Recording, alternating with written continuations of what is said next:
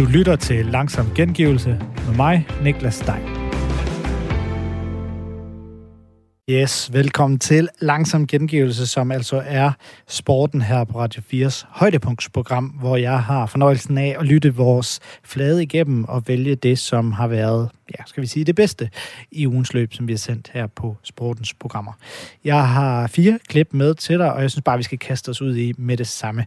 For vi skal starte med fodboldprogrammet 4 på foden. Vi starter med første time, hvor øh, programmet havde fokus på bettingreklamer, noget som har fyldt en del i programmet gennem de seneste måneder.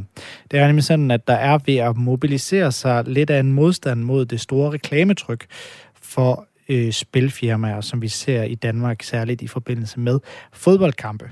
Det er det, som øh, temaet er her, det er det, det skal handle om, og øh, du kan blandt andet høre, hvad en øh, spilfri ludoman siger om bettingreklamer, forebyggelse og et meget interessant nyt politisk forslag.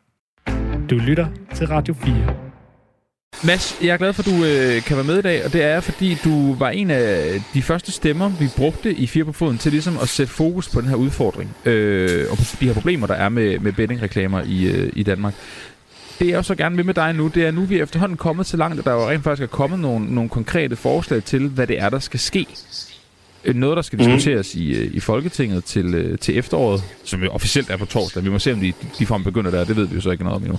Øhm, jeg tænker, Mads, at jeg egentlig gerne måske vil høre dig sådan om, hvad du tænker om det forløb, der har været de sidste par uger, hvor, hvor det jo har været en, en kampplads for nogle politikere, det her med, med et forbud mod bettingreklamer. Jamen altså, først og fremmest synes jeg, det er jo fedt, at, at vi begynder at snakke om, hvordan vi rent faktisk løser det her øh, ludomani-problem. Øh, jeg tror, det var et, et, et ret stort chok, både for, for mange øh, menige mennesker, og derudover også politikere, da den der rapport kom frem tidligere i år øh, at, at det stod så slemt til, og derfor synes jeg, det er, at det er fedt på nogle måneder, at, at der er nogle partier, der har sat sig ned og, og arbejdet med at finde ud af, hvad, hvad har vi egentlig af holdninger, hvad tror vi på her.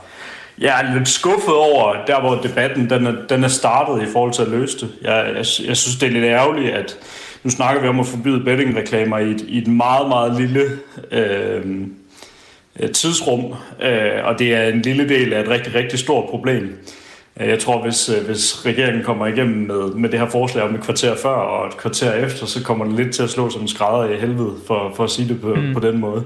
Øh, problemet med ludomani er, er markant større, og det løses, løses ikke alene af selv, hvis vi forbyder spilreklamer. Og derfor er jeg spændt på, når vi kommer til at se nogle, nogle større pakker af, af, hvad der skal ske med indsatsen mod ludomani. Jeg synes, det er lidt ærgerligt, når det udelukkende kommer til at handle om øh, betting-reklamer i forbindelse med sports, sportskampe, fordi der er jo reklamer for alt muligt andet, øh, for casinospil. Øh, nu sad jeg og så øh, Lazio Inter øh, i fredags på TV2 Sport, og hvis du kigger på alle bannerreklamer ude på siderne, så er der reklamer for diverse kryptokasiner og alt, alt sådan noget.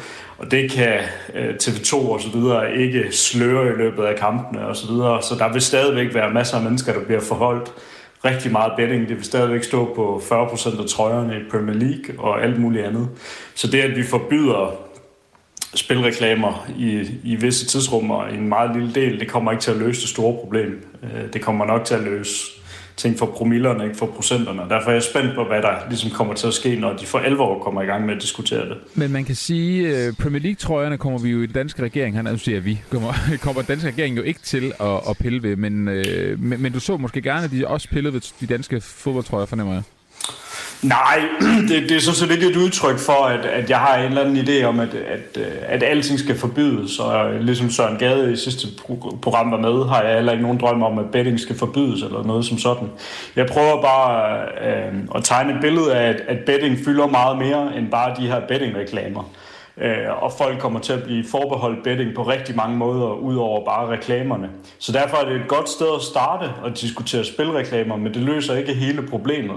Der er rigtig mange steder, vi skal hen, både i, i forhold til at oplyse og forebygge, men også i forhold til ting med døgnbehandling og ting, hvor at, øh, ludomanernes misbrug ikke er sidestillet med alkoholikernes, øh, eksempelvis og øh, mm. stofmisbrugernes og den vej rundt. Og derfor håber jeg, at øh, vi vil se, at partierne har en større pakke frem for, for, for at komme det her problem til livs, frem for kun at snakke reklamer. Er, er, er det for let, eller hvad? det er i hvert fald for lille en del af et stort ja. problem. Øh, jeg synes, det er en rigtig god start. Altså, det, det skal der ikke være nogen tvivl om. Øh, men, øh, men der skal meget mere til. Øh, det er nok i virkeligheden det, jeg savner, at øh, nogen, der går lidt, lidt mere til den. Men, øh, men hvad er, er meget mere? Altså, vil, vil du se dig selv som værende svært at stille tilfreds, øh, hvis, øh, hvis du sad over for Jeppe Brugs, for eksempel? Nej, for hvert skridt er et skridt i den rigtige retning. Øh, og jeg har ikke en eller andet drømmebillede, og jeg, og jeg ville jo ønske, at jeg havde... Øh, øh, de vise sten fra mm. Harry Potter og kunne, øh, kunne finde ud af præcis, hvordan vi løste det her problem og kunne fjerne ludomani i morgen. Øh, og det kan jeg ikke. Øh, så derfor er jeg rigtig glad for, at der er nogle, øh, nogle mennesker, som, som begynder at komme med nogle idéer og tage nogle skridt i den rigtige retning. Jeg prøver bare at sige, at, at de reklamer, som er det, vi øh, I har diskuteret det i programmet sidste uge, øh, God Aften Live havde det samme, hvor det hele tiden handler om reklamer. Jeg savner at høre, øh, hvad vil partierne ellers? Hvad skal der ellers ske i alt det her? Øh, ud over bare reklamerne i en lille rumtid. Øh, det er nok i virkeligheden det, jeg savner. Er der, men okay, men er der noget konkret i forhold til, øh, nu, nu er det meget, som du selv siger, forbud, der er blevet talt om. Er der noget konkret, hvor du så, at der, der kunne regeringen, eller i brug Socialdemokratiet, godt have skruet mere op? Øh, det ved jeg ikke. Altså, man, hvis du sammenligner øh, det her forslag, vi har nu med, med de løsninger, der er kommet i Belgien og Holland og, og en del andre lande, så er det jo sådan set lige i underkanten. Og mm. øh, man kan sige, for et par uger siden havde du øh, Thomas Bælum med, administrerende direktør i OB, som var rigtig bange for, hvad det vil gøre for den danske liga og dansk fodbold osv. Og man kan sige, at nogle af de ligaer, som ligger lige over os, Belgien, Holland øh, osv., som er dem, vi nok sat lidt op til at halde en lille smule efter, det er jo dem, der rent faktisk er, er førende med i forhold til spilforbud, eller reklameforbud for spil og sådan noget. Så jeg tror ikke rigtigt på det der med det for, for klubberne på, på den lange bane. Øh, der, der er der mange af de samme ligaer, som består med de samme problemer. Øhm, så det, at vi, vi kommer med sådan et forslag, som er en lille smule halvt sammenlignet med nogle af de, de andre lande omkring os, det, det synes jeg er ærgerligt. Så ville det da være fedt at have et land, der var forgangsland øhm, på rigtig mange af de punkter. Det var et godt spørgsmål til Thomas Bælum. Det skulle jeg da klart have spurgt ham om. Det må være, at jeg lige kan få hævet ham, ham med igen på et tidspunkt. Mads, øh, nu, nu, øh, nu, nu er det jo så konkret Jeppe Brugs, der kommer med, med, med det her forslag. Forhandlingerne begynder i forligskredsen til, øh, til efterår, har vi fået at vide. Der er selvfølgelig også lige et valg, der kommer også snart også. Og sådan noget. Vi ved ikke præcis, hvad der kommer til at ske. SF er jo også kommet med et forslag, øh, som jo er lidt mere øh, altså, vidtrækkende. De vil have forbudt alt former for øh, bettingreklame. De vil have forbudt det på øh, i fjernsynet, på bannerne, mm. på trøjerne, på sociale medier. Hvert fald inden for en, en, øh, en aldersgruppe. Man kan jo målrette de her annoncer ret, ret specifikt på, på sociale medier som Facebook for eksempel. Er det ja. mere det, du vil høre? Øh, det er da dejligt at have nogen, som gerne vil være de sådan lidt mere vidt, øh, vidtgående og, og virkelig gå det lange seje træk. Jeg kan godt... Øh, Altså man kan sige, at undersøgelsen viser, at 8 ud af 10 danskere får totalt forbud mod spilreklamer. Hvilket nok også forklarer, hvorfor politikerne synes, det er så højt et Hvilket forklarer, hvorfor der er ret mange, der gerne vil snakke om det lige pludselig, at ja. man ikke er så, så bange for, for at gå den vej. Jeg synes, det er et modigt og et ambitiøst udspil fra SF. Øh, det synes jeg er sejt. Øh, det har jeg meget, meget stor respekt for. Jeg, jeg vil glæde mig til at se noget mere af det på skrift, øh, frem for bare lige at høre om det i et par, par interviews, og det gælder sådan set alle partiernes udspil, at jeg glæder mig til at se det, det samlede spil frem for, for, ikke det samlede spil, det samlede udspil øh, frem, for, øh, frem for bare, bare de små overskrifter. Mm. Øh, så det synes jeg, det har jeg stor respekt for, men jeg har hørt der jo også stille spørgsmålstegn med ham sidste uge, øh, Carl Valentin, da han var igennem, og hvad så med danske spil? Og, og der væver han, og jamen, der kommer også rigtig mange milliarder til foreningslivet, og man kan så stille spørgsmålstegn ved, om skal, staten skal sige bruge 60 for millionbeløb på at markedsføre og reklamere på samme tid med, at vi øh, vi kæmper imod øh, ludomani på den, på, med den anden hånd. Øh, jeg synes, der er mange spørgsmål og mange ting, som politikerne mangler at tage stilling til i forhold til alt det her ludomani. Det er jo nogen, jeg øh, med glæde vil stille videre til Jeppe Brugs. Det skal vi nok også øh, komme ind på til sidst, hvad du har af pointer der. Så samler jeg til bunke, når han er med i, i næste uge i programmet. I forhold til, øh, til det her med, når du selv siger det her med, at der er 8 ud af 10 danskere, der, der er imod altså alt former for, for bettingreklamer giver det der så ikke et håb om, at partierne må blive enige om et eller andet til efteråret? Jo. Oh. Altså, min, min frygt er jo, at der går valg i den, mm. og, så, øh, og så bliver det hele sat på pause. Øh, der kommer muligvis et regeringsskifte, så bliver det en ny skatteminister, og så øh, skal han til at tage stilling til alle mulige ting, øh, og valgkampsløfter osv., og, og så, øh, så kommer der til at tage noget tid med det. Øh, jeg har bemærket, at... Øh, Øh, jeg, tror, tror, jeg Ros har inviteret alle partierne. Nu kan jeg ikke huske, om det er den 6. september eller 13. september, og det er formentlig inden der bliver valg. Og det glæder mig at de skal mødes inden, inden et eventuelt valg for at diskutere alle de her ting. Øh, så det håber jeg. Øhm, og så, øh, så håber jeg, at øh, jeg tror, det var Søren Gade, der nævnte det i sidste uge, at, øh, at mange af Europaparlamentspolitikerne havde været til et stort seminar omkring, øh, hvad ludomani gør ved folk. Det håber jeg, at øh, man vil holde noget lignende på Christiansborg for at få øh, udbredt øh, noget af den her viden omkring ludomani. Ludomani er svært at blive klog på, hvis man ikke er inde i det, eller har, har det inde på livet selv. Øhm, så jeg håber, at der er mange, der vil tage stilling til det i, på Christiansborg, og det, kommer, det skal nok til, at det kommer inden et valg. Øh, fordi ellers så bliver det noget, vi sidder og diskuterer igen om et år, tror jeg, øh, inden der falder noget på plads. Mads, øh, du er jo det, man kalder, eller det vi, det vi siger, spilfri ludoman øh, ja. den dag i dag. Hvis der havde været et kvarters forbud mod bettingreklamer op til en øh, FCK-kamp om søndagen, og et kvarters forbud efter en FCK-kamp om søndagen, var du så ikke blevet ludoman?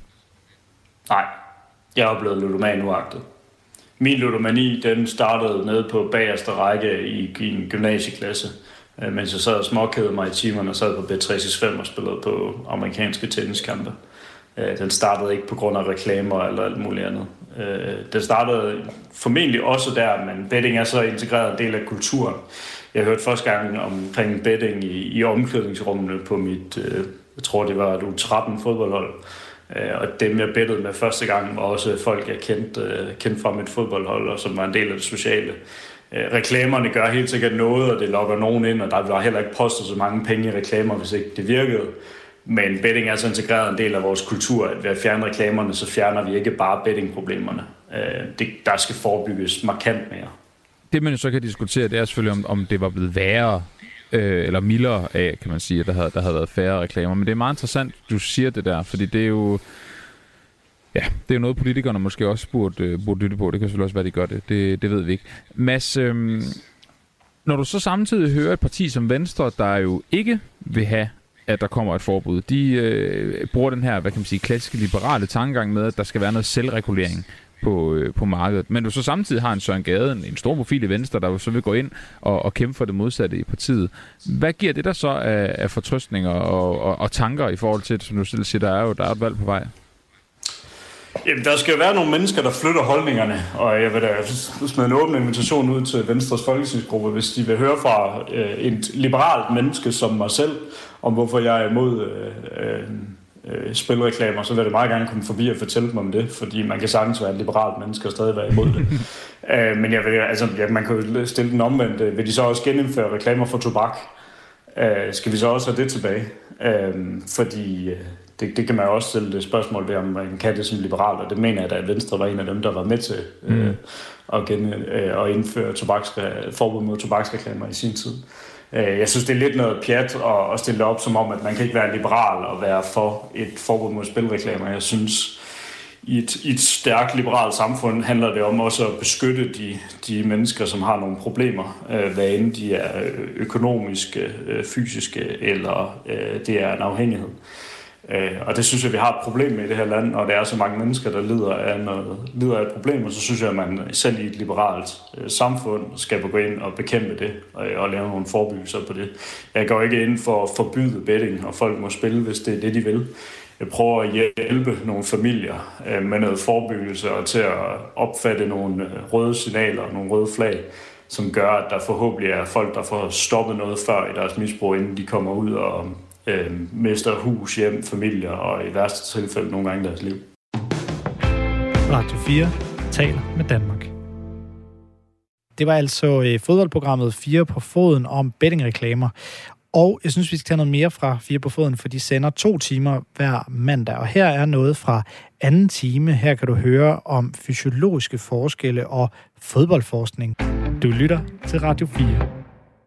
Og jeg kan øh, lægge ud med at byde velkommen til dig, Katrine Okholm Kryer. Velkommen til. Mange tak. Katrine, du har været øh, med os øh, før. Vi to har også øh, talt sammen før. Øh, om det her med, med, med udstyr øh, og, og, og kvindefodbold. Og nu, nu gør vi det så igen. Øh, sikkert øh, endnu mere øh, uddybende end, øh, end tidligere.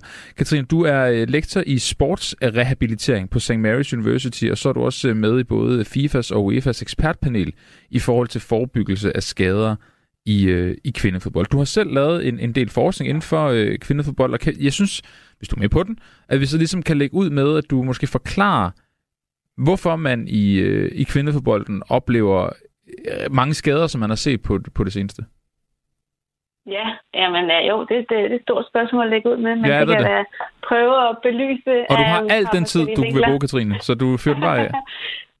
Perfekt. Jamen, øh, der er, der er to ting til at starte med, og man kan starte med at sige, at kvinder og mænd er forskellige, både i, i, øh, Øh, hvad er det, i biologien, øh, fra biologiens synspunkt, så vi er forskellige bygget, vi har forskellige muskelmasse, øh, vi har forskellige højder, vi har forskellige øh, måder, vores øh, knogler er sat sammen på, så vi har bredere hofter, og, som også har været relateret til, til øhm, mulig sådan forøget skadesrisiko. Så den måde, kroppen er bygget sammen på, øh, gør, at at kvinder og mænd er, har højere risiko for forskellige former for skader.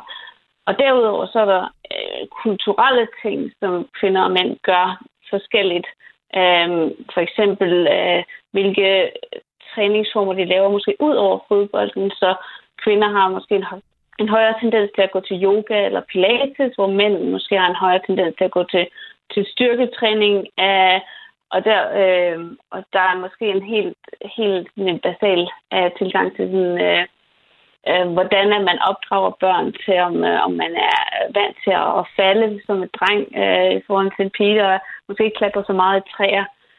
Øh, og så er der alt det udenom, som ligger med, altså har vi, som du også øh, hentydede til i starten her, har vi det rigtige udstyr? Mm. øh, er, er fodbold faktisk øh, øh, klar til at blive spillet af kvinder på en optimal måde, så som øh, at øh, om der findes fodboldstøvler til, øh, til kvinder, hvilket der ikke øh, på nuværende tidspunkt rigtig gør. Okay, det, det er jo super interessant. Lad, lad, os, øh, lad, lad os dykke lidt ned i de, i de tre enkelte. Den, den første, du siger, det er, at der er fysiologisk forskel på, på kønnene, og det, det ved vi jo godt, sådan er det. Men, men, men fysiologisk set, og så hvis man kigger på fodboldspillet, er, er der sådan en større risiko for, at du med en øh, kvindelig fysik får skader, end med en mandlig fysik? Det, det er svært at sige, fordi at, øh, man kan sige, for eksempel en, en mandekrop har højere risiko for øh, øh, muskelforstrækninger i baglåret, og det har noget at gøre med, at, at øh, mænd ofte er mere eksplosive, end Mm. kvinder er.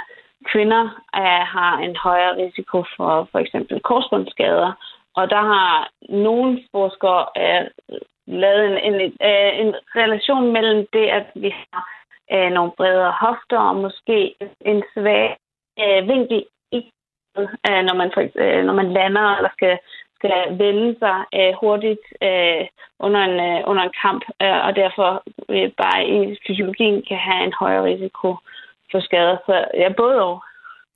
Okay, og så øh, sagde du det her kulturelle. Der, der nævnte du, at... Øh, og det er jo, man kan sige, det er jo ikke, ikke en grundregel det her. Det er bare ofte sådan, det er. At, at kvinder måske går til yoga og pilates, mænd går mere til, øh, til styrketræning, eller, skal løfte nogle dumme bildæk eller et eller andet.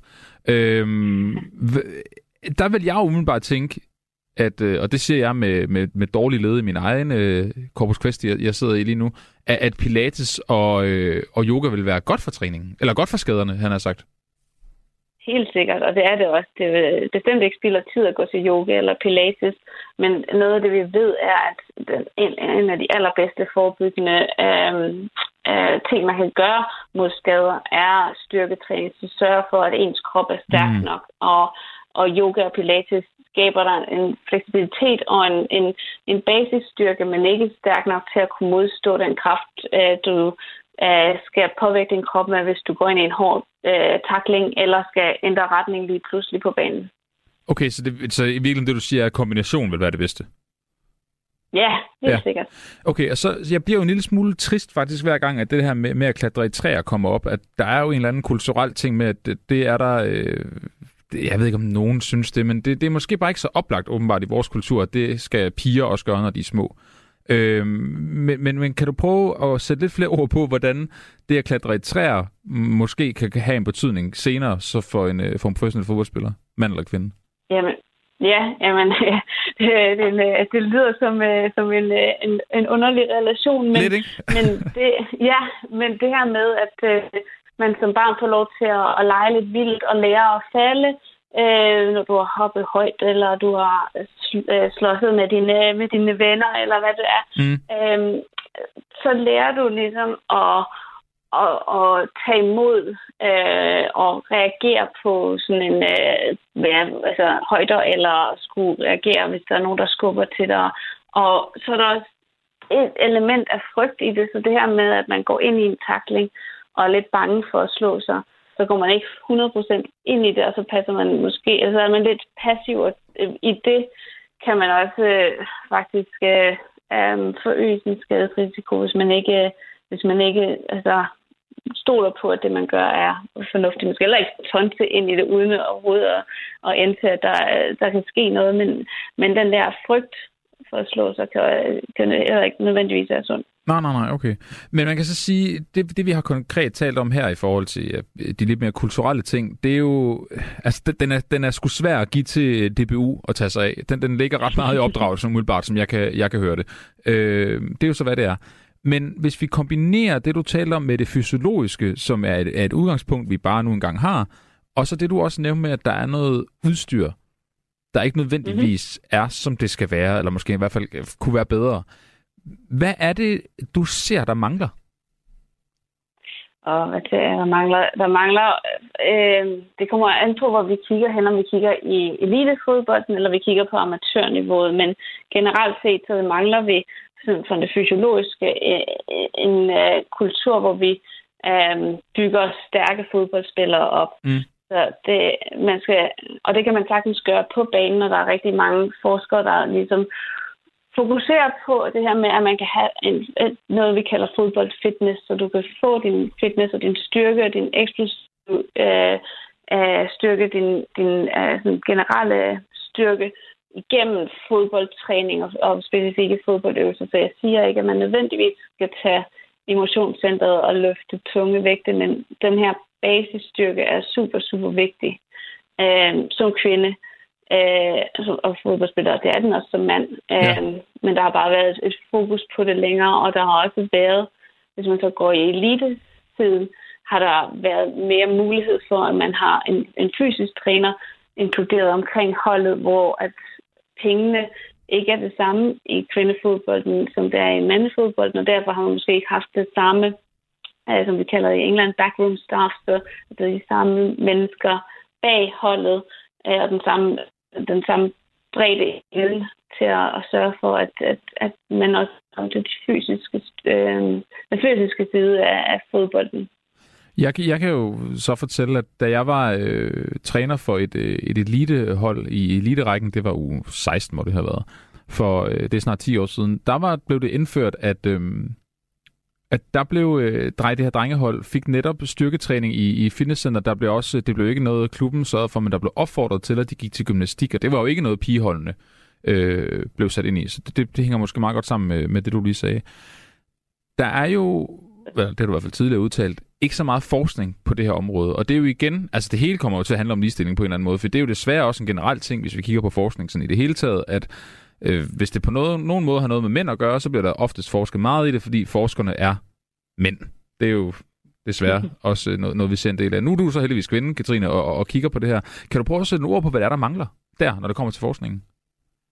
Jamen, det kan jeg godt. Um, så en del af det, jeg sidder og laver sammen med FIFA, har været at vi kalder det Steering Women's Football Research, så vi prøver at identificere, hvad vi ved, og hvor alle hullerne er i viden, for at vi kan evidensbaseret uh, kvindefodbold på samme niveau, eller, eller forhåbentlig endnu bedre end, end herrefodbold den gang.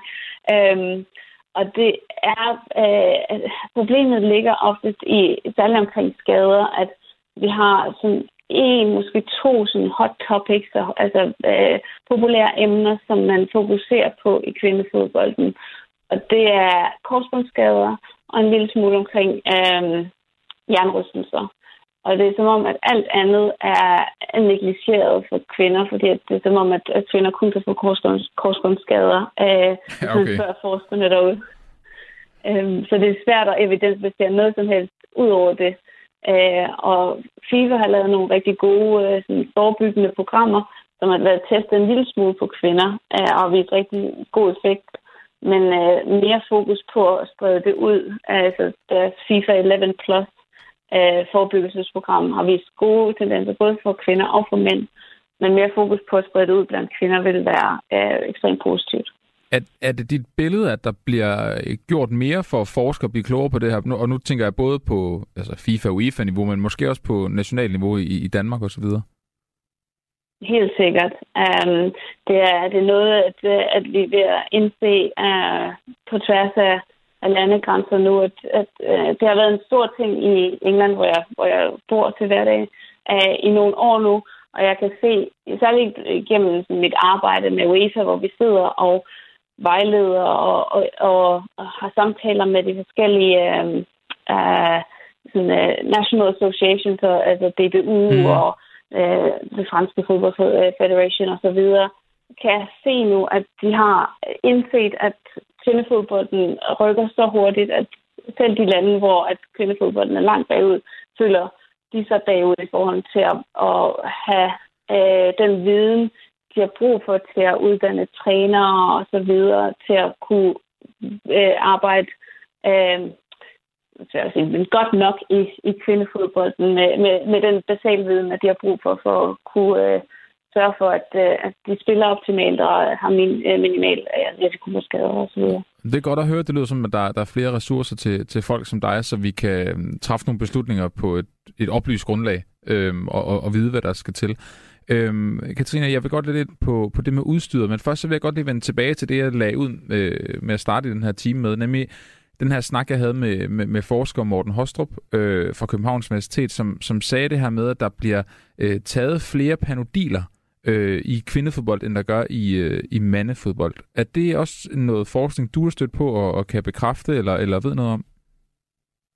Um, jeg er ikke stødt på øh, forskning som sådan omkring det, men vi er, vi er i gang med at publicere en artikel omkring panodiler ja. og, og misbrug af panodiler i, øh, i øh, fodbolden generelt set. Uh, og det er et problem både på, på kvinde- og på herresiden, mm. at øh, og bare som en altså, anekdote fra øh, mig selv, når jeg spillede herovre, øh, har jeg, altså, jeg har spillet med mange spillere, der inden hver evig eneste kamp skulle have en eller to panodiler, og det var ikke så meget, fordi at de havde brug for det. Det var bare en del af deres rutine, så der ligger også noget, noget øh, ikke nødvendigvis bare øh, øh, noget med, at, at det faktisk skal gøre ondt, og det, de har brug for det, men der er også en kultur omkring at bruge panodiler. Øh, så måske kommer fra kvinderne sådan brug af panodiler omkring deres øh, menstruation, mm. øh, og at de er vant til at, at, at tage det mere ofte, end, end mændene er. Radio 4 taler med Danmark. Det var et højdepunkt fra fodboldprogrammet 4 på foden, som vi parkerer for den her gang, og du kan altså lytte til 4 på foden hver mandag fra kl. 17 til 19 her på Radio 4. Og så kan du selvfølgelig også finde den som podcast i vores app, Radio 4's app. Det næste højdepunkt, jeg har med til dig, det er fra programmet Sportsugen. Og i den forgangne uge, der sendte vi Sportsugen i lidt af et temaformat, der handlede om Måns Palle, altså den legendariske boksepromoter, der øh, døde for ganske nylig. Her der kan du høre, hvad blandt andet en af Måns Palles tidligere bokser, Mads Larsen hedder han, hvad han siger om øh, at have været i stald hos Måns Palle. Og så kan du høre, det synes jeg egentlig er rigtig interessant, Søren Malling, skuespilleren, der fortæller, hvordan det var at portrættere Måns Palle, og hvorfor han faktisk ikke gad at møde Måns Palle inden han skulle spille ham i en film. Du lytter til Radio 4. Mads Larsen var i mange år en del af Måns Palles bokser. Mads Larsen blev verdensmester og boksede en lang række titelkampe og mødte modstandere fra aller, aller øverste hylde. Men som så mange andre boksere afbrød Måns Larsen også samarbejdet med Måns Palle, og konflikten endte i et forlig. Mads Larsen, velkommen til. Du kendte Måns Palle, både da han var i dit ringhjørne, og da han var, skal vi sige, i det andet ringhjørne. Der er mange udlægninger af, hvad Måns Palle var for en person. Mads Larsen, hvordan vil du beskrive Måns Palle?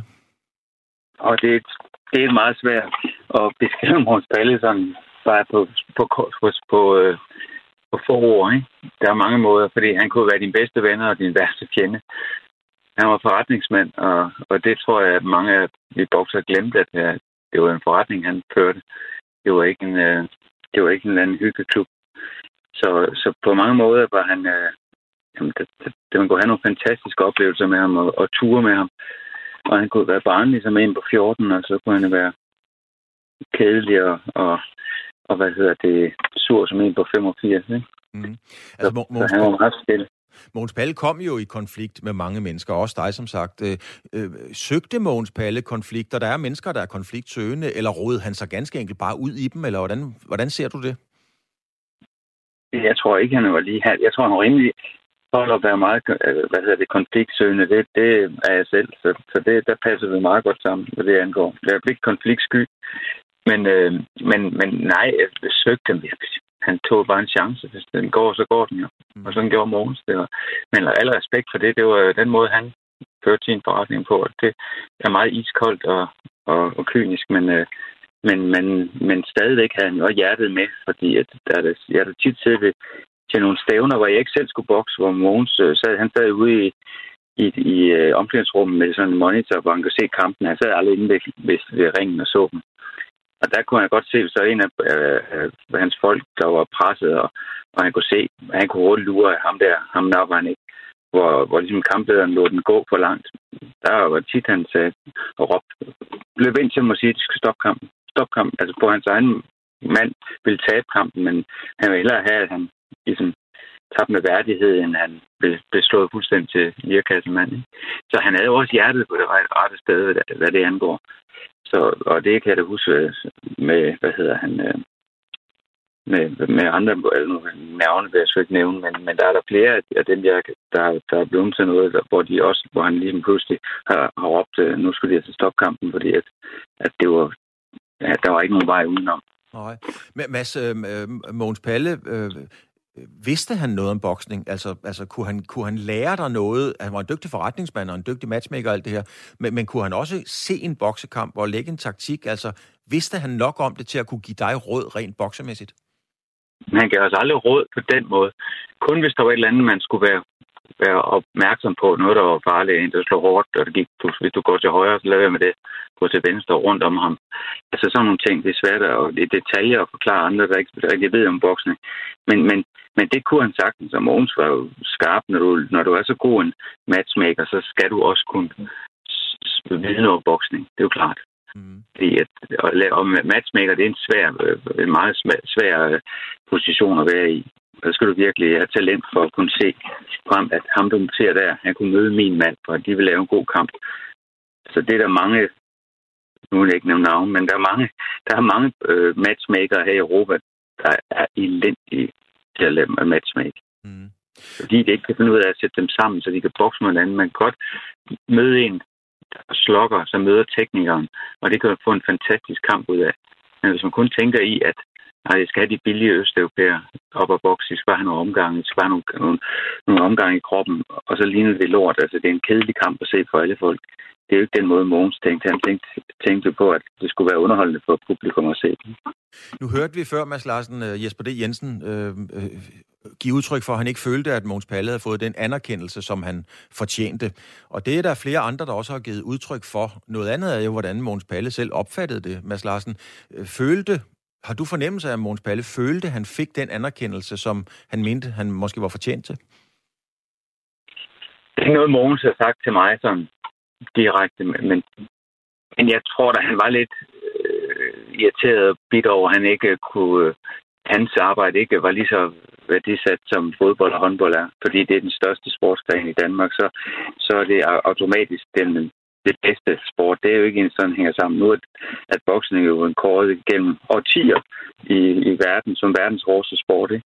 Så det var også den træning og den, og den energi, øh, folk lagde bag, han var træt af, at det ikke blev anerkendt. Ikke? Jeg tror ikke, han ham selv var så, han var så øh, klar på hæder og interesseret i det der. For så har han jo også siddet ude ved, ved ringen, når vi boxede ikke? ved ringside og kiggede. Det gjorde han jo ikke. Han sad inde bagved. Han var ikke interesseret i egentlig at komme frem fokus på sig selv. Det var på os, det handlede om. Ikke? Men jeg må da sige, at jeg synes, at det, jeg, jeg, jeg vil give Jesper ret. Selvfølgelig skulle han have haft sådan noget der, fordi at, hvad han ikke har lagt energi. Han, han er en mand, der har været med i 65 år. Og så kan du noget, hvis du er med i 65 år. Det er der ingen tvivl om. Lige til sidst, Mads Larsen, altså det er jo altså alt, når man taler Måns Palle, kan man jo fylde et helt kapitel i en bog med, men altså, du er jo ikke den eneste bokser fra Stal Palle, der er ravet uklar med, med, med Måns Palle. Altså alle de sager, der har været og så videre, hvad, hvad, hvad er de udtryk for i din optik? Åh, oh, ja. Det er jo det der igen, som jeg tror, alle bokser har. Det er jo en enmandspræstation. Det er jo ikke en holdsport på nogen som helst person. Og det er jo et spørgsmål om, at man vil have ret, og man vil øh, man, man, man, man kæmper for det, man er kær. Og det gør, det gør Måns også. Og, og, det, gjorde han, det, var hans, det var hans lille barn.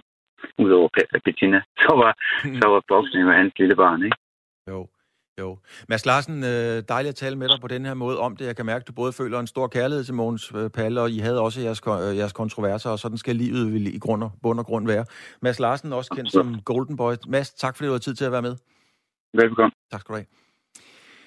Jeg kan lide at se film, og jeg kan rigtig godt lide at se danske film. Og da jeg ser to roller i dansk film, som jeg virkelig beundrer, hvordan de er blevet spillet. Den ene, det var Peter Hesse Overgård i Flamberede Hjerter, den var fra midt i 80'erne.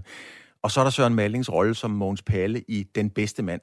Jeg har kendt og arbejdet med og imod Mogens Palle i mange, mange år, og ved, hvilke kompliceret menneske han var. Da jeg så så Søren Malings udlægning af Mogens Palle, tænkte jeg, bare ja, lige med det samme respekt.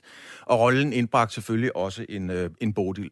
Søren Malling, velkommen til. Hvad var din første tanke, da nogen foreslog, at du skulle spille Mogens Palle?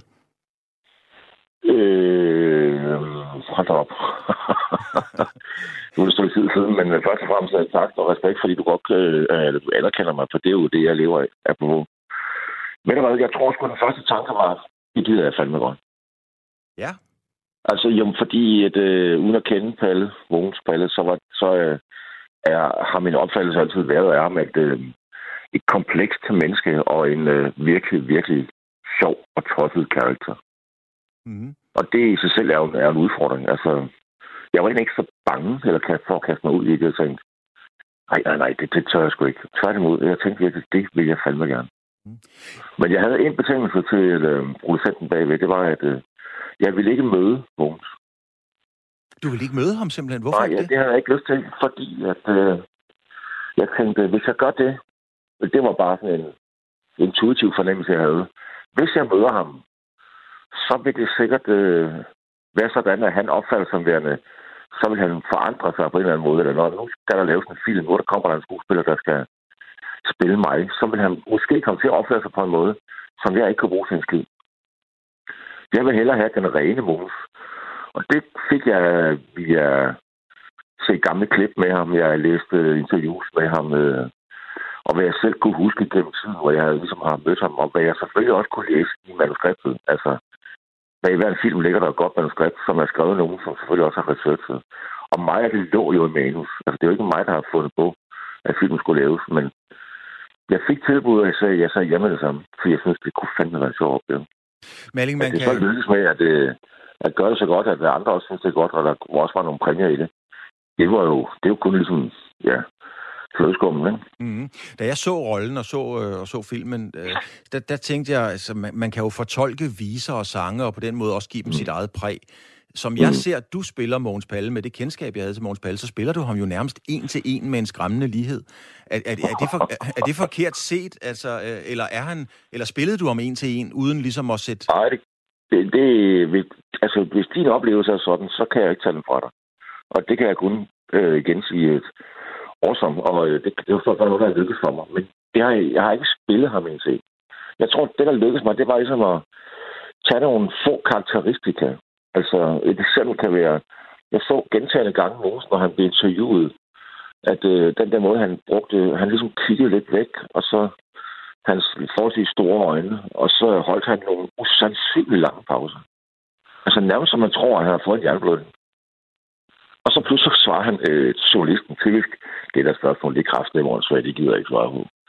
Altså han havde sådan nogle, han havde, der, dem tog jeg nogle plukker rundt omkring, ikke? Mm-hmm. Øh, og, så, og så formede det sig på en eller anden måde. Så kan man sige, vi ser filmen, hvad, der udkom i, var det 20, 19, 20 stykker, ikke? 19 tror jeg det var. 19 tror jeg det var. 18 måske, ja. Øh, og alene det der med at se en film af 2019, som foregår for altså 30-40 år bagud, ikke? Alene det synes man jo er, er sjovt at øh, kigge på, fordi man har en forkert skjorte på, man har en mærkelig slips. Og Mm. Det var de gule vine, med gule mursten og sådan noget, inde i en boksehal, som der var optaget i Kroatien eller alle steder, for det var det eneste sted i Europa, man kunne finde noget, der kan minde om, minde om 70'erne. Ikke? Mm. Jeg tror bare, jeg har, for, jeg har øh, formået at plukke nogle væsentlige karakteristika, så din oplevelse eller andres har været, og kæft, hvor er det tæt på at være Mogens, det der. Men det er egentlig ikke fordi, at jeg har ville lave ham sådan fuldstændig øh, en til en, for det synes jeg egentlig ikke er så interessant. Jeg tror måske, det, der er mest interessant, det kan, det kan virke, eller synes mærkeligt, det var, at øh, jeg kan godt mærke, at øh, de fleste gerne vil have, eller forventet, når nu kommer John Malden op med et portræt af Mogens som et kæmpe motherfucker et røvhul. Mm. Det, fordi det var ligesom, det var det, som mange sagde og fortalte om ham. Det var historien om ham. Jeg kendte ham jo ikke. Jeg har da også tænkt sådan, det skulle jeg mærke, mand. Og så hører man, at han har snydt af skille bokser. Ja, det, det er jo... Det er da ondskabsfuldt, det er... Men det, ja, det set, så ved jeg det jo ikke. Men det var ikke bare ikke så optaget af det. Det var mere optaget af at sige, hvad er det, der driver ham her? Det må være en kærlighed. Altså, det må være en oprigtig passion, eller en oprigtig begejstring, eller en oprigtig lyst til at bruge så mange år og bruge så meget energi, og altså bruge så mange kræfter på at ligesom promote en sport, som gik fra at være amatør til professionel, til at blive ved og ved og ved, på trods af, at der var så mange historier. At han så, lige, altså, samtidig med ligesom meget sjældent i virkeligheden bukkede op, men ligesom byggede sådan en, han byggede et lille slot omkring sig selv, ikke? Altså, han var svær at hive af. Det gjorde, at, ligesom, at mystikken levede. Om Mozart gjorde det med vilje, det ved jeg ikke, men det synes jeg var interessant, og det er måske noget af det, jeg, jeg også fanget på en eller anden måde, som, var særlig, en særlig karisma omkring ham. Det der med, med kærligheden, det hørte vi jo Mads Larsen øh, lige før du var på, sådan øh, fortælle, at, ja. at han havde den her store kærlighed til sporten, og det er jo fuldstændig indiskutabelt rigtigt. Mm-hmm. Øhm, hvis man i boksekredse øh, sidder med nogle gamle bokseledere eller bokser, og man tager sin, øh, sin pegefinger, kører den op over næseryggen, og ligesom skubber nogle briller op i panden, så uden, uden at sige ord, så siger folk ja. Mogens Palle. Øhm, ja. øh, den lavede du jo også nogle gange. Øhm, ja var det sådan en, du sagde, det, det, er, det er et must-have, eller, eller hvordan, hvorfor bruger du den? Mm, det, jeg tror, at øh, der er to væsentlige årsager. Et, det er fordi, jeg har set det to, at øh, de briller, de var så tunge, og øh, det var så varmt, da vi optog, så næsen var helt våd, så brillerne blev nødt, så de var nødt til at besætte plads. så det kom, det kom helt naturligt. altså, jeg tror, det, det, det, det, det kan godt være, at det, det lyder sådan lidt, om, er det, er, det ikke, er det bare det? Jamen, nogle gange så rammer man et eller andet ved, at hvis man får en opgave, i det her tilfælde for som Palle, han, han var så, forstår mig ikke nem at tage, men det, jeg synes, det var sjovt at tage ham, fordi jeg kunne godt se udfordringen, og jeg havde lyst til det. Jeg tror, hvis, du havde, hvis man havde spurgt den anden, kunne det sagtens være, at vedkommende tænkte, puha, det kan jeg sgu ikke, det er for svært. Altså, det, jeg synes bare, det var, det lå lige for på en eller anden måde, og jeg elskede at lave det. Og det var ikke på den måde særlig svært. Men, men jeg, kan, jeg kan så have bedt om at næste gang, hvis jeg kan lave et eller andet, ikke en til en, men portrættere en, en nulevende har det jo så været øh, for 3-4 år siden. Ikke? Mm. Så kan det godt være, at, at jeg ikke rammer det, men lige præcis Måns Palle, der var bare noget magisk. Og så vil jeg også sige, hvis man nu, hvis man ser på mig rent privat, så kan jeg godt lide ham lidt. Det har selvfølgelig også spillet en faktor. Det er klart, der er noget med øjnene, når man lige er sådan lidt. Det var jeg godt klar over også. Og derfor at jeg sidder og tænker, at det skal jeg da bruge. Altså, mm. Jeg skal læne mig op af, at, øh, at jeg rent faktisk kan næsten lidt ligner, bare lidt. Søren Malling, uh, tusind tak, fordi du vil være med. Guderne vil vide, du bliver ringet op fra alle, alle kanter, fordi jeg har jagtet dig. så jeg blev simpelthen ja. så glad, at der lige pludselig stod, du ringer bare. Men uh, lige præcis, da jeg, da jeg læste, hvad den bad om, det kan jeg faktisk godt, og ære være hans mænd, uanset hvad. Tak skal du have, Malling. Tak, fordi du vil være med. Velkommen. Tak skal du have. Du lytter til Radio 4. Det var Sportsugen om Måns Palle, og du kan høre Sportsugen hver torsdag kl. 11-12 på Radio 4, og selvfølgelig også i Radio 4's app som podcast. Nu skal vi til det sidste højdepunkt i denne uges langsom gengivelse, som altså er højdepunktsprogrammet her på Radio 4, hvor vi viser dig, eller giver dig muligheden for at lytte eller genlytte til noget af det bedste, vi har sendt på sporten i ugens løb. Det sidste program, jeg har med til dig, det er Fremkaldt, sportsportrætprogrammet, som Claus Elgaard, min gode kollega, bestyrer. I øh, den forgangne uge, der havde han øh, besøg af Nikolaj Sæsted, og han er ikke noget sådan household name inden for sporten endnu, men han er altså ganske interessant, for han er nemlig skipper på det danske CLGP-hold, og hvis man ikke kender SailGP, så er det altså en øh, stor sejlsportsbegivenhed, der gerne vil være sejlsportens Formel 1. Ham her, Nikolaj Sested, han har prøvet at sejle jorden rundt i, i forbindelse med sin sejlsport, og han har altså oplevet lidt af hvert undervejs, også noget, der øh, måske øh, viser, at vores planet er på vej i en forkert retning. Så det handler noget om sport, og så handler det noget om det store billede, og det skal du altså høre her i et højdepunkt fra Fremkald, som du kan høre hver mandag fra kl. 13 til 14, og selvfølgelig i Radio 4's app. God fornøjelse. Du lytter til Radio 4. Du har valgt sejlsport. En masse andre unge drenge og piger vælger håndbold, fodbold, badminton, whatever. For dig blev det sejlsport. Hvorfor det? Jamen, jeg prøvede egentlig også en masse andre sportsgrene. Jeg tror, jeg ligesom mange andre unge mennesker voksede op med en masse forskellige sportsaktiviteter i løbet af ugen. Øh, ja, så, så begyndte jeg også at sejle en lille smule, fordi jeg voksede op her i Kolding, øh, tæt, på, tæt på vandet, og, og sejlede optimistjold for sjov, og så, så bliver jeg egentlig grebet af det, og bliver egentlig også ret hurtigt god til det, når man så begynder at være meget konkurrencemindet og godt kan lide konkurrencen, jamen så, så var det klart for mig, at jeg skulle vælge det, jeg havde bedste chance for at gøre det godt i, og, og fodbold eller håndbold var ikke blevet nogen køn karriere for mit vedkommende, det er helt sikkert. Men hvad var det, der sådan triggede dig ved det? Altså, øhm, fordi normalt, eller nogle gange, så går man ned i mosen og spiller fodbold, eller spiller håndbold i skolegården, og finder interessen der. Hvad var det, der ligesom triggede dig ved at sige, okay, det skal være det her? Jo, men jeg har altid været draget sådan utrolig meget til sådan naturen, og det at være udenfor og, og aktiv udenfor i naturens øh, arena, hvis man kan sige på den måde. Så, så det der med at være alene på, øh, på havet i en lille optimisthold, det synes jeg var utroligt spændende og, og, og, og, og sjovt. Øh, og så kan jeg vel også godt indrømme, at jeg er måske lidt en introvert person, der godt kan lide at være lidt alene, så, så det passer mig ret godt at, øh, at være i optimistjollen, og, og for den skyld også de andre joller efterfølgende. Øh, så, så jeg tror, det er naturens element, der gør, at jeg altid har været meget bitter det med at være udenfor i, på havet. Og når man spiller fodbold, så kommer der, så banker man øh, seks kasser ind øh, mod Hovedgård eller nogen, og så kommer der nogen fra AC Horsens eller fra Vejle eller, og får øje på en. Hvordan finder man ud af, stille og roligt, at man faktisk har talent for det der med at sejle? Ja, for mit vedkommende startede jeg jo som, som sagt optimistjollen, og, og så vandt jeg jo de, en masse ting, jeg sejlede der, øh, og blev også Danmarksmester og kom til VM flere gange og sådan ting. Øh, så var jeg videre til den, der hed Europajollen en gang, som jeg også øh, vandt DM i ret hurtigt og, og var med til VM i, og så, så, så bygger man ligesom på, øh, begyndte at sejle match race derefter, og, og, og gjorde det også godt der, og så røg jeg ind i ja, det, der hedder Volvo Ocean Race, øh, som, som er jorden rundt øh, på, på, på professionel hold, kan man sige. Det var min første professionelle kontrakt. Det var med et Volvo Ocean Race team. Øh, og så derfra, jamen, så, så har det ligesom, så har, man, så har jeg været meget engageret i mange forskellige hold og mange forskellige projekter, øh, både med øh, offshore salat, altså med store både rundt om jorden, men også med, med banesalat i form af katamaraner eller ja, nu selv GP. Og så skal man jo på et tidspunkt øh, altså tage et valg, ikke? Om, om man skal tage sig en uddannelse som journalist eller revisor, eller hvad man har lyst til, eller om man skal satse på at komme til at leve af det her. Hvordan tager man den beslutning, eller hvad gjorde du? Ja, men det er et godt spørgsmål. Det tror jeg, der er mange øh, atleter, som, som, som døjer en lille smule med, eller ikke døjer, men i hvert fald har den, den udfordring. Øh, for mit vedkommende beslutter mig for at, at, at, at have en uddannelse ved siden af, i hvert fald så længe jeg kunne. Øh, så efter min gymnasiale uddannelse, så, så tog jeg en erhvervsuddannelse på CBS i, i København. og, og der fik jeg så en bachelor i erhvervsøkonomi. og så nåede jeg til et punkt her, hvor jeg begyndte at sejle Volvo Ocean Race, hvor jeg ligesom boede i udlandet og, og var fast tilknyttet et, et, et professionelt hold, at, at så kunne jeg ikke passe mit, mit kandidatstudie længere, og så var jeg nødt til at sætte det på hold, og så, og så fokusere på det sportslige i stedet for. Når jeg laver nogle, øh, nogle, nogle paralleller, Nikolaj, med, med andre sportsgrene, så er det fordi, at med alt respekt, så er det jo ikke og mig selv inklusiv, så mange mennesker, der sådan helt ned i detaljen, helt ned i DNA'en kender strukturen i så stort sejlsport, som det du har her.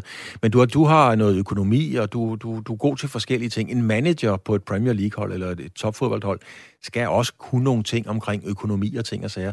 Er det simpelthen nødvendigt at have den ballast med os for at kunne, skal man sige, begå sig i så kæmpe økonomisk projekt?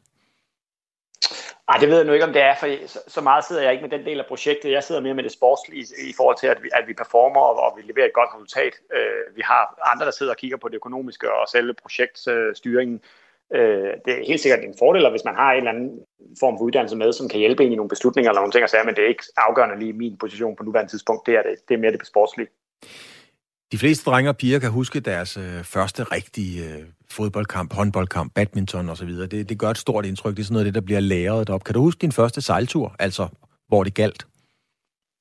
Åh, oh, ja, det tror jeg godt. Ja, det kan jeg godt. Jeg vil sige, første gang, hvor jeg sådan virkelig var, øh, var nervøs og spændt, det tror jeg var mit første Danmarksmesterskab øh, tilbage i 2002 eller sådan noget, hvor jeg sådan havde muligheden for at vinde, men, men det var også den første gang, hvor man lige pludselig var sådan lidt, der var forventninger på en og sådan nogle ting. Så, så man kan, ja, selvfølgelig kan jeg huske de her øh, sjove situationer, man har stået i nu, og nu kan man jo kun smile af dem, når man har haft mange andre siden. Det der er meget større og meget vigtigt. Jamen, men man har nogle minder med sig fra sporten hele tiden, hvor man har stået lidt på udebane og været lidt, øh, og fødderne og rystet en lille smule under en.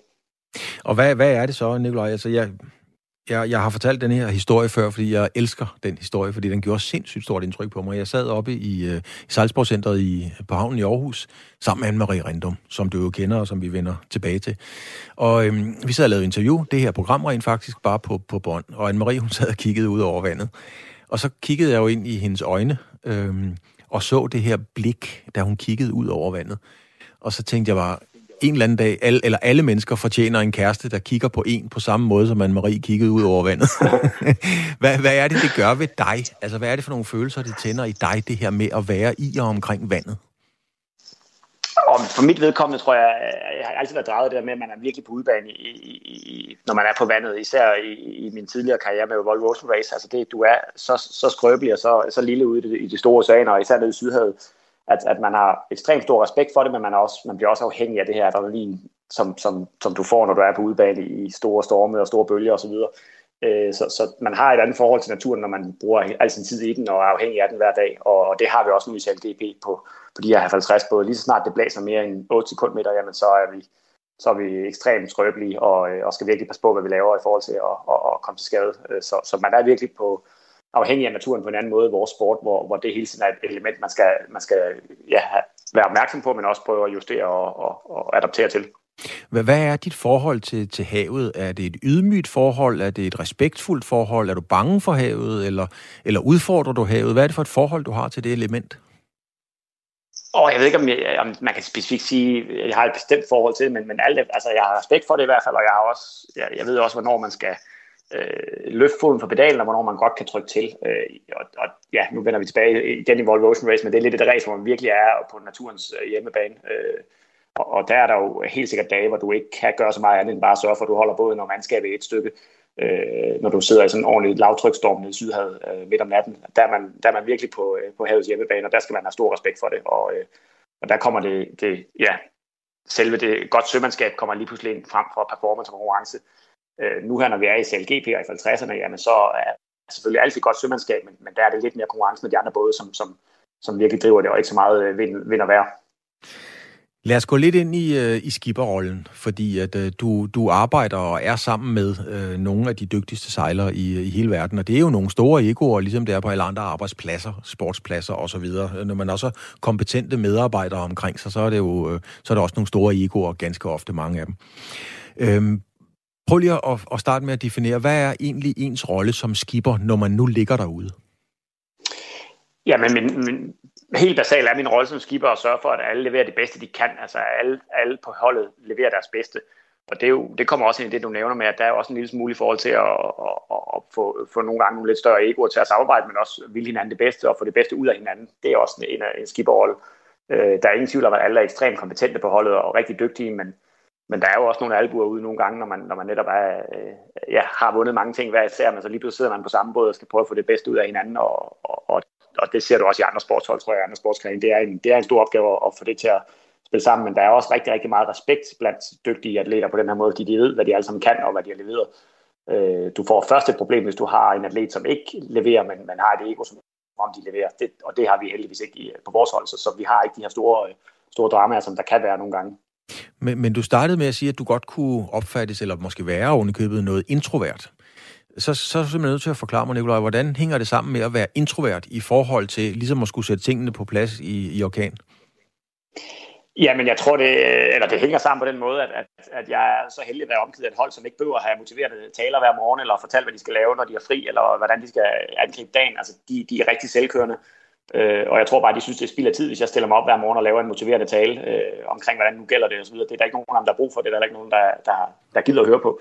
Så, så det er ikke, fordi jeg behøver øh, styre ret meget eller lede ret meget. Jeg skal egentlig bare sørge for, at jeg gør min opgave øh, godt, så gør de andre også deres opgave rigtig godt. Øh, og det er jo fordelen ved at være på sådan et kompetent hold, at, at, at de skal nok, de leder sig selv ofte, og det er meget sjældent, man begynder at gå ind og skære igennem og sige, nu gør vi sådan her. Altså det er, det er, det er få dage om året, hvor vi har større diskussioner omkring, hvordan vi gør tingene. De andre dage, der kører det mere eller mindre på autopilot, øh, hvordan holdet fungerer og deres rutiner. Men alligevel har du ry for med at være en hård skipper, og det er ikke nødvendigvis negativt ment, men altså ry for at være en hård kontantskipper. Øh, ja, det, det har jeg også hørt et par gange, men, men det er meget, meget sjældent, jeg bruger det, vil jeg sige. Øh, jeg kan godt huske få gange, hvor jeg skulle bruge det, men, men det har ikke været nødvendigt øh, ret mange gange på det her projekt, og jeg, jeg tror heller ikke, jeg har været sådan ret hård ret mange på det her projekt overhovedet, hvis jeg skal prøve at tænke igennem. Det er, det er, når du er virkelig omringet af dygtige, kompetente folk, så, så kører det rigtig sig selv. Øh, men det er klart, at nogle gange er der en situation, hvor, hvor der kommer mange følelser i det, og især hvis du har haft et dårligt resultat på, på dagen, så er, der jo så er der mange følelser involveret i det, og så er man også nogle gange nødt til at, at lukke ned for noget, og så tage det på et andet tidspunkt, øh, eller, eller lukke en diskussion, for den, for den ikke udvikler sig til noget, som, som man ikke kommer tilbage fra igen. Hvordan er det, Nikolaj, man udvælger? Øh, altså, et, det bedste fodboldhold er jo ikke altid de 11 spillere, der har den bedste dagsform. Der er også noget balance, der er noget psykologi. Der er mange ting, der skal gå op i en højere enhed, for at man vinder øh, store pokaler. Øh, hvordan sammensætter man øh, det optimale sejlsportshold i den klasse, for eksempel CLGB? det er jo nok det mest spændende, øh, kan man sige, øh, eller det mest spændende arbejde i min, i min rolle, det er det med at sammensætte et hold, der fungerer godt sammen, fordi som du siger, altså du gider ikke have de, de øh, lad os sige, vi er 10 sejlere, du kan ikke have de 10 bedste sejlere, øh, og så ikke overhovedet kigge på personligheder, og der kunne samarbejde, du er nødt til at kigge på personligheder, og der kunne samarbejde, du vil hellere have en lille smule mindre performance, øh, og så have en, en person, som er en teamplayer og, og vil holde det bedste og sætter holdet først. Det er, det er langt mere vigtigt end, end, end 100% performance. Øh, så, så sammensætningen går ud på at prøve at se, hvordan man, man, man sætter holdet først, og hvordan man gør hinanden bedre og spiller hinanden bedre. Øh, og så er der selvfølgelig performance på alle, for du skal jo kunne dit håndværk, og du skal jo kunne det, som, som det kræver for at sejle båden, men, men det har de alle sammen, og så kigger man meget mere ind på, hvordan man får holdet til at fungere godt sammen, fordi det er, det er nemt at drive et hold, når, når man vinder, og man har medvind. Altså, så, så kan næsten alle få et hold til at fungere, men, men de dage, hvor du har modvind, og det ikke fungerer, og du har dårlige resultater, der har du virkelig brug for et godt sammensat hold, som kommer igennem det og, og rejser sig igen til næste kamp. Men hvad er så din, skal vi sige, filosofi omkring det? Fordi at, øh, det er jo klart, at alting er nemmere, når det går godt. Og så er der, som du selv siger, de dage, hvor det ikke går helt så godt. Så hvad er din filosofi i forhold til mandskabsbehandling og optimere øh, gruppen? Ja, men igen, ligesom jeg nævnte før, det, det er meget sjældent, jeg behøver at gøre ret meget. Altså, det er et virkelig øh, dygtigt og selvkørende hold, som, som er også gode til at håndtere nederlag selv. Altså, folk håndterer et, et, en dårlig dag på, på deres egne måde, og nogle er meget... Øh, ja, udadvendt, der vil gerne tale om det, og dem er der heldigvis et par stykker af, så de kan tale sammen, og andre vil bare gerne lige øh, sidde og kigge ind i en væg i, øh, i et kvarter eller et par timer, alt efter hvor dårlig dagen har været, og så, øh, og så er de klar igen næste dag. Så, så det er meget individuelt for, for person til person, hvordan de håndterer dårlige dage. Men det er ikke noget generelt, jeg bør håndtere for dem. Det, det, det løser de selv. De, de ved godt, at det har været en dårlig dag, men i morgen er en ny dag, og der skal vi levere 100% igen, uanset hvad den her dag har været. Øh, og så er forventningen, at alle kommer tilbage næste dag med, med bedre performance, og mere forberedt, end de var dagen før, og det er ikke noget, jeg bør nævne. Det, det ved folk godt helt af sig selv. Øhm, I forhold til, hvad man udvælger folk, jamen nu, nu, kender jeg, eller nu kender jeg alle de her mennesker også, inden vi begynder at sejle til LGP sammen, så jeg vidste godt, hvad deres evner var og deres styrker.